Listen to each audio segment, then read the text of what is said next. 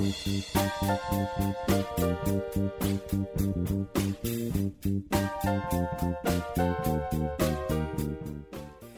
Monday, and welcome back to this, the final week of the Into the Night Minute, a show where each and every week teams of different Movies by Minutes hosts uh, get together and talk about the 1985 John Landis comedy thriller Into the Night. I'm one of your hosts, Jim O'Kane from the Airport Minute, the Apollo 13 Minute, and the Rocketeer Minute. And I'm another host for today, Robert Black from Michael Myers Minute and The Room Minute. And I'm Sean from Groundhog Minute and Five Minutes of Mime. And joining us today is a very special guest, uh, an actor, writer, producer, uh, man who wears uh, many hats, and uh, one of our Savaks from this film. it's Michael Zand. Michael, thank you for joining us. My pleasure, guys. This has been quite a, uh, a, a season for us going through this whole movie. We've we've watched you live and die in L.A. as it were, and uh, it's I do have that. That is my first question for you. Uh, 1985 seemed to be a, a really bad year for all of your characters. You somehow were uh, were taking your own life in uh, in William Friedkin movies and uh, in John Landis movies. Do you feel you were typecast for being really good at just offing yourself? Well, yes, uh, I definitely was typecast uh, when it came to feature films. I was always the Middle Eastern terrorist, uh, whereas in when I was doing TV, I was always cast as a lawyer. So it was a good, uh, Yeah. which is a kind of terrorist, I guess. Yeah. But um, yeah, that that was pretty much uh, the stuff that they would send me up for. Now that was then. Uh, these days, it's a much different, much more inclusive and open-minded climate, where they, you don't have to be, um, you don't have to justify your ethnicity to go up for a role. You know, you, you can be Middle Eastern and not be a terrorist. But, Yeah. uh, Uh, it, it, much a much different and better world. Um, uh, uh, we got to get down to the basics now. How did you wind up in this role? I mean, was it was there just open audition, or you call, did your agent find this for you? Where how did you wind up in front of the cameras and standing next to John Landis? Well, a, a pretty t- traditional way. I had an agent, and like I said, the roles that I was being sent up for always were looking for Middle Eastern type. Um, also, one of the requirements was that we speak Farsi, which I do because my parents are both Iranian, Persian, and I was even though I was born here, I grew up in Iran. So I was fortunate enough to be able to be fluent in Farsi, which was one of the requirements. So there really wasn't even a script. Uh, uh, you, we just showed up for the audition. I met Landis um, and talked to him and said, "Yeah, I speak Farsi," and um, and that was it. And then I also recommended a bunch of other guys who ended up being in the movie too, who I knew uh, were Iranian actors, and, and one non-actor. And that's to say, it was pretty much the, the traditional way that I ended up in this film. I see. I, I was wondering about some of the Farsi. I mean, it, unfortunately, none of the closed captioning uh, interpreted any of it. It just said "speaking foreign language" was the, uh, the what, what it was on the bottom of the screen. Are there any in jokes or things that you were saying while you were talking to each other uh, in Farsi? Well, here was the thing. Um, as it turned out, the two other guys who were um, the Savak guys, Yeah. along with Landis, weren't really actors, and um, we didn't have a script, so the whole thing was improvised. And I had a background in improv, so I kind of set the pace, uh, creating a situation of conflict because we were supposed to be mad at each other for example, blowing uh, the car chase in the garage. And so I always would come up with something to put those guys into conflict with me.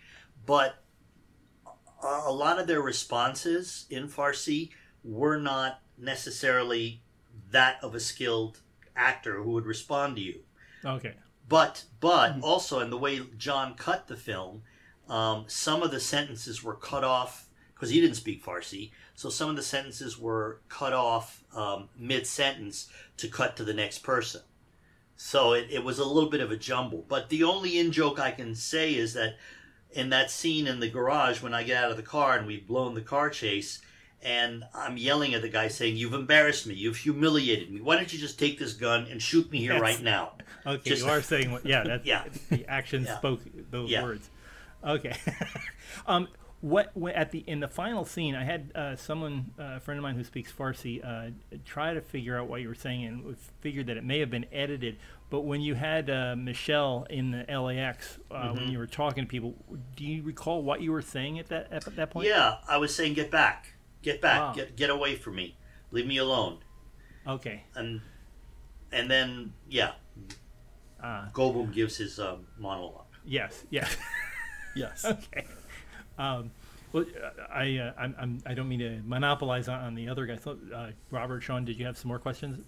Um, I think you're doing fine though. I so Quint, you mentioned a Michael. You mentioned a background in um, in improv, and I noticed reading your bio that you had attended Cal Arts. Right. Um, if you and that's um, it's interesting. I'm currently reading um, a, a collection of uh, notes or the, the class notes or lecture notes from Al- Alexander Mackendrick. Oh, I I uh, took one of his classes. Yeah, really, really interesting stuff. I, I'm not a, I'm, I'm a, a fan of films, a watcher of films, a podcaster about films, but uh, no formal training. So it's a real eye-opening experience. Um, reading, just, just reading those notes, I can't imagine um, how exciting it must have been to, to, to be in that Yeah, class. was, Is that he was brilliant.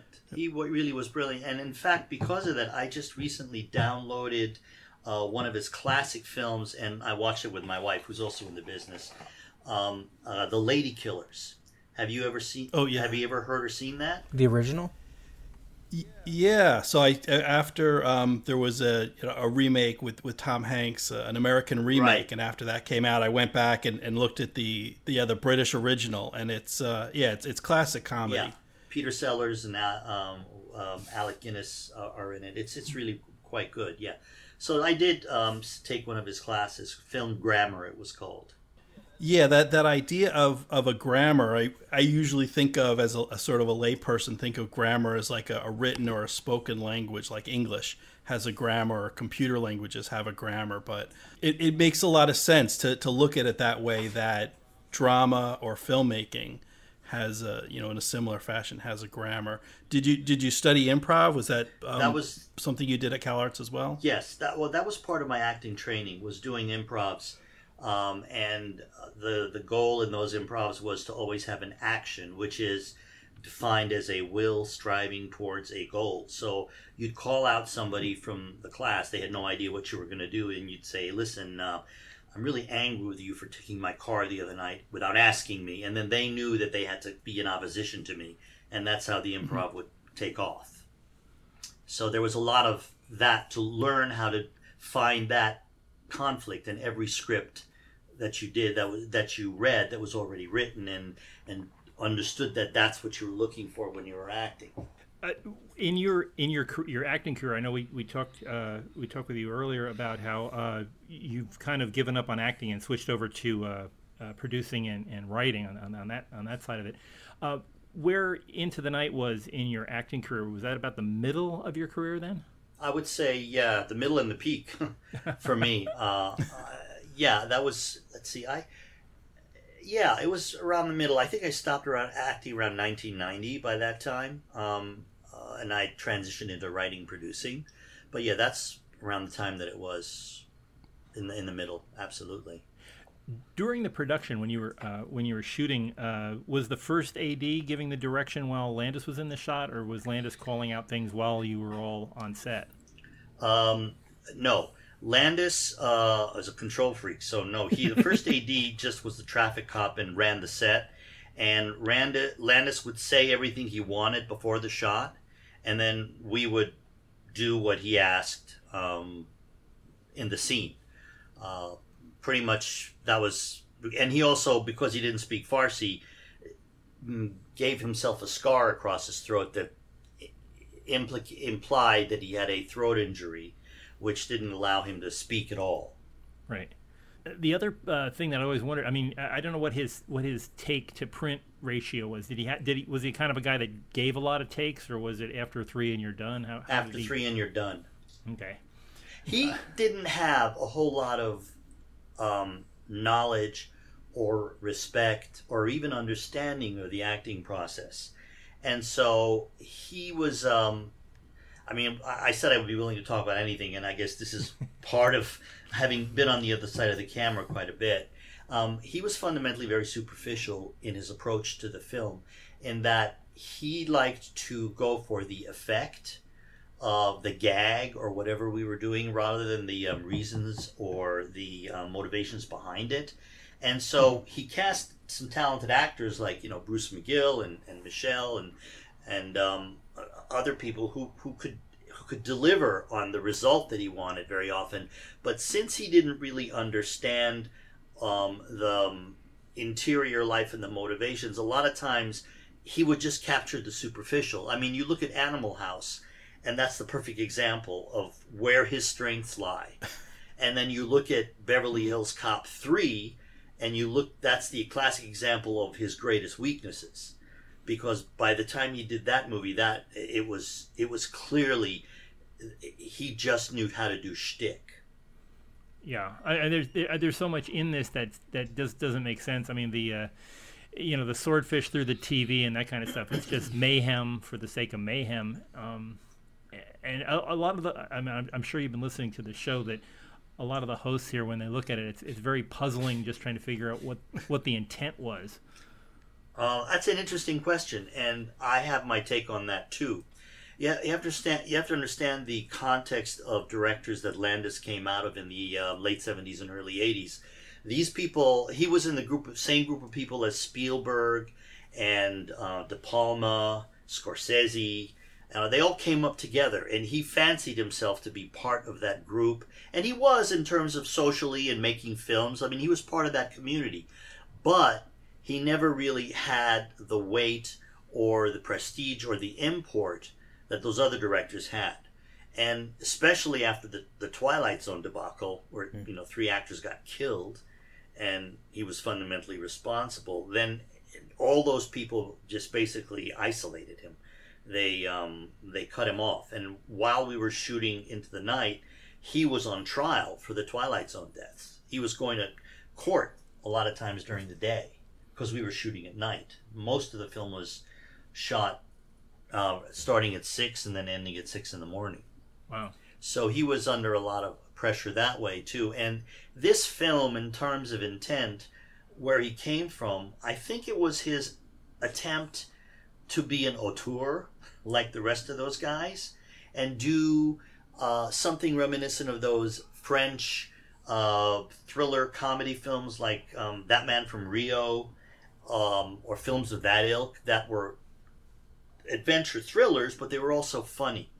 But yeah. because he didn't have the depth to give give the the uh, underpinnings of real life to a lot of the scenes, then you had kind of the disparate tones, like you say, the swordfish through the TV and the um, a lot of the sticky stuff that was in the film.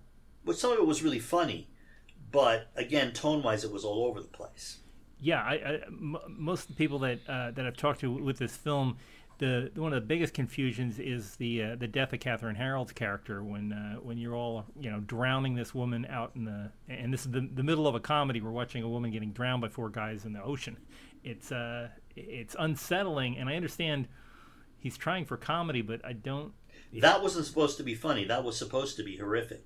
But see, that's what I'm saying. He was going for the those classic French drama comedy films where yeah. they you can have you can laugh at something one minute and be horrified at something the next, but you have to have the skill to uh, set the right tone so that you don't go off into slapstick when you got a murder happening in, in the next scene. And I have to tell you, shooting that scene was um, that was the hardest scene for me to shoot because she was terrified and while I got to say, while those guys were pushing her under, I was holding her up. I did not. I really did not want to put her face under the water because it's scary, and and there were pretty high waves that day, and they were you know knocking us off our feet.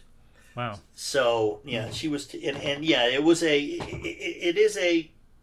It's jarring to see her then dead on the beach. Yeah, uh, and she told me that it, the the water, you know, I mean, the water is always ice cold at Malibu, but she it said it was kind of freezing. Yeah, and she said that she had a hole there, and and Landis was screaming at her to stop shivering while she was laying dead in the sand, and it's just it sounds like a horrible, a horrible production. Uh, it was, it, you know, I had fun on it. I got to say, you know, given given the opportunity that it gave me and that that death scene, I wasn't supposed to be the one doing it, uh, but Landis gave it to me because, like I said, the other two guys really weren't actors. So Yeah. it was a it was a great opportunity for me, and I had a lot of fun doing the film. And I also spent a lot of time on the shoot when I wasn't shooting my scenes because I was so curious. It was the first big feature I'd ever been on, and I wanted to make the most of it. So I was there for a lot of scenes. And um, yeah, I mean, I could see she was petrified in the water that day, and I really was holding her up because I didn't want her to. I, I knew you could get the shot without having to literally submerge her face under the water longer than like ten seconds. Yeah, yeah. Um, but it must have been amazing though, being able. I mean, this being your big feature film, and you're opposite people like Irene Papas, and it, it's just. Did you have a lot of a lot of downtime to talk with the other? Yes. Paul Mazursky was one that I spent the whole day with in Malibu, in fact, because it was his house we trashed Wow. uh, in the film. So I spent the whole afternoon talking to him and listening to his stories about his movies and writing for Danny Kaye, and so that was really fun. I mean, I had a really good time, and then I spent time with Jonathan Demme in the airport. Um, uh, I met David Bowie, um, Carl Perkins, but I didn't really spend too much time talking to them. Uh, what what other directors? Uh, Demme was the only other one I spent time talking Um, with, and he was really nice. uh, Arnold uh, from uh, the, the fellow in the in the elevator uh, did uh, uh, Creature from the Black Lagoon. He was one. Yeah, I didn't. We just shot his dog. We didn't. yeah, that's right. we I didn't talk to him. no time. To, yeah, Yeah. Again, that was pretty horrific too. yeah, yeah. That's that's one where it, you just kind of look at it like, okay, I'm supposed to be laughing at this point, or yeah, it's uh, it is a it's such a it's such a peculiar film. I'm confused. I, I'm not. I'm just curious. What made you guys choose this film to do this with? Yeah, Jim. That's uh, that's that's definitely Jim's question. What what did make you choose this film? I I was trying to pick. Everybody picks a film. We, we do we do these movies by minutes, and we have over 130 of them out there right now. Wow. And uh, you know, we usually pick popular films. Uh, and uh, uh, And what's what's big yeah, we one? you usually pick popular well, films. we do. I mean, it's usually popular films, and I was trying to find something that was, I mean, a big name director, uh, middle of the, you know middle of the '80s film, yeah, middle of the '80s, a lot of lot of big stars that you know mostly at the beginning of their careers, and I thought, well, into, and and I've I've always liked this film. Uh, Into the Night to me is is one of those things that if it's on, I'll watch it to the end of the movie, and I don't know why I like it. It's it's a very oddball film, and it feels like it could have been a lot better movie and i don't know why but this but i thought well we'll do this as a group and maybe if we get a dozen different hosts to come in and chat about different aspects of the movie we can piece together why this movie either worked or didn't work and i think the general the, the general consensus and Sean and Robert can can back me up. This this this film doesn't work, but it's still it's like it's like watching a car wreck and you have to slow down and, and count the bodies. It's just it is it is a noble failure in that respect because it, it also it was outside of the genre of everything else that was being made at the time. So it, it, it I'll give it points for an attempt at originality and uh, trying to do something different. Um, I have my theories about why the film didn't succeed. One of them being when I already told you guys about Landis's inability to bridge between slapstick comedy and drama. But I have another um, theory too about why the film didn't work, and I think it's Jeff Goldblum. I think he made an acting choice um, early on to play Insomnia, and that is not an acting choice, and that's kind of what took him all the way through the movie. So he his performance is essentially one of being it's flat. He's always kind of startled and slightly out of it, and he doesn't get to be the Jeff Goldblum we know in all the other films that he that we've seen him in. There was none of the quirk, none of the um, originality, none of the real humor, the goofy, funny stuff that he usually does. And so you got a guy who's your leading man who's just kind of dazed throughout the movie and trying to figure out what's going on. And that's not a very dynamic acting choice. Um, I, I, my ideal casting in that part at that time of his career would have been Tom Hanks because that's a guy who would have made it really funny and real at the same time. Hmm. Well, let's uh, let's talk a little bit about this more uh, on on tomorrow's episode as we're as we're finishing up. We, I know we didn't talk much about this particular minute, but uh, we're gonna we're gonna get to the final minute uh, of the the, the, actual show tomorrow. But um, let, let's hold off until tomorrow. Uh, for folks who, who, would like to talk some more about about where where you're at in this in this movie, which is coming close to the end, uh, you can always check us out on social media. We're available at the King Lives Listeners Limo and uh, that's on Facebook or on uh, Twitter at uh, Night Minute. Uh, if you haven't listened to any of the previous 110 minutes, uh, they're always available out there on our big website, nightminute.com, or on the, the usual suspects places of uh, Apple Podcasts or Spotify or Google Play. but join us tomorrow as, as we pick it up with with Michael some more and, and finish off this movie. we'll see you next time here on Into the Night. We thank you or what? I'd say I fall in the or what category.